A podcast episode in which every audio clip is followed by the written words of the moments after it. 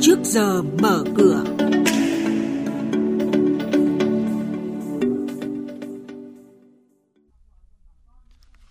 Thưa quý vị và các bạn, trước giờ mở cửa hôm nay xin được gửi tới quý vị và các bạn những thông tin chính sau đây. Tăng trưởng tiến dụng tăng ngay từ đầu năm. Thị trường chứng khoán phái sinh tháng 3 giảm mạnh cùng với những nhận định diễn biến giao dịch tại Sở Giao dịch Hàng hóa Việt Nam. Và bây giờ các biên tập viên Xuân Lan và Thu Trang sẽ thông tin chi tiết.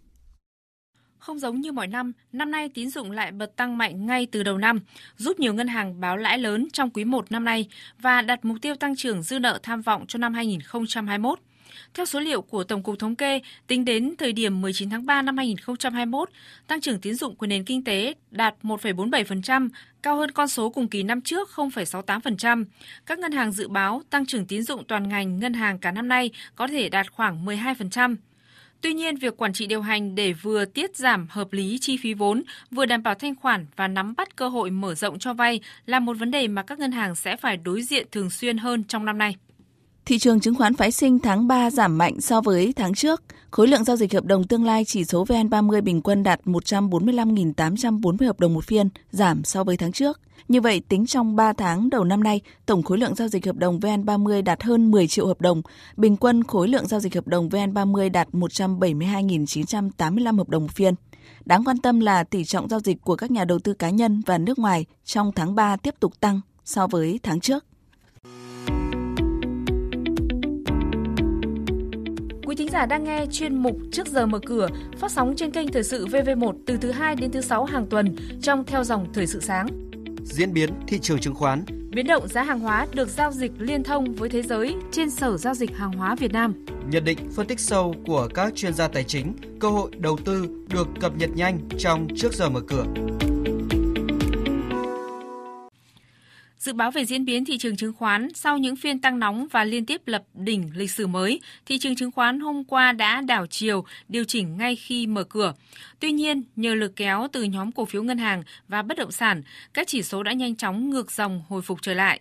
Còn chốt phiên chiều qua, VN Index đạt 1.242,38 điểm, HNX Index đạt 292,84 điểm, còn Upcom Index đạt 82,56 điểm.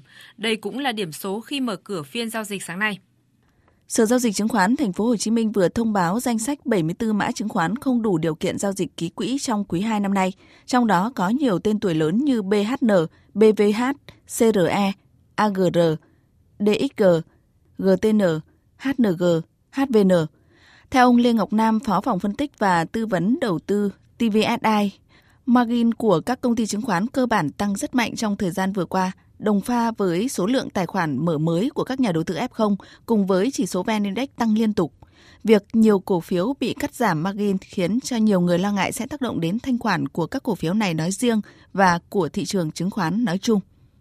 Công ty cổ phần điện Gia Lai GEG vừa chi 290 tỷ đồng mua cổ phần phát hành thêm của năng lượng điện gió Tiền Giang để tăng vốn lên 490 tỷ đồng.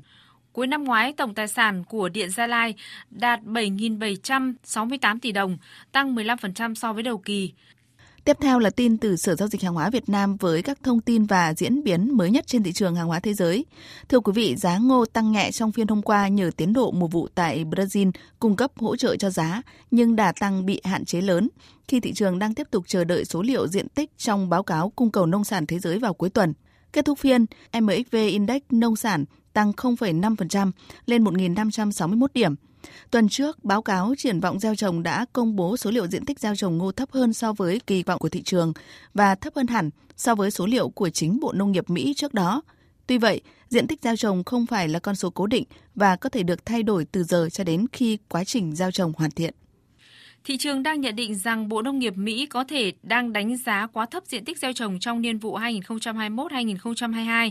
Sự kết hợp giữa giá ngô và đậu tương đang ở mức cao cùng với điều kiện thời tiết tốt là những yếu tố có thể khuyến khích người nông dân mở rộng diện tích gieo trồng. Nếu dự báo diện tích gieo trồng trong báo cáo ước tính cung cầu nông sản thế giới tháng 4 cao hơn so với số liệu trong báo cáo triển vọng gieo trồng, giá ngô sẽ chịu áp lực giảm lớn.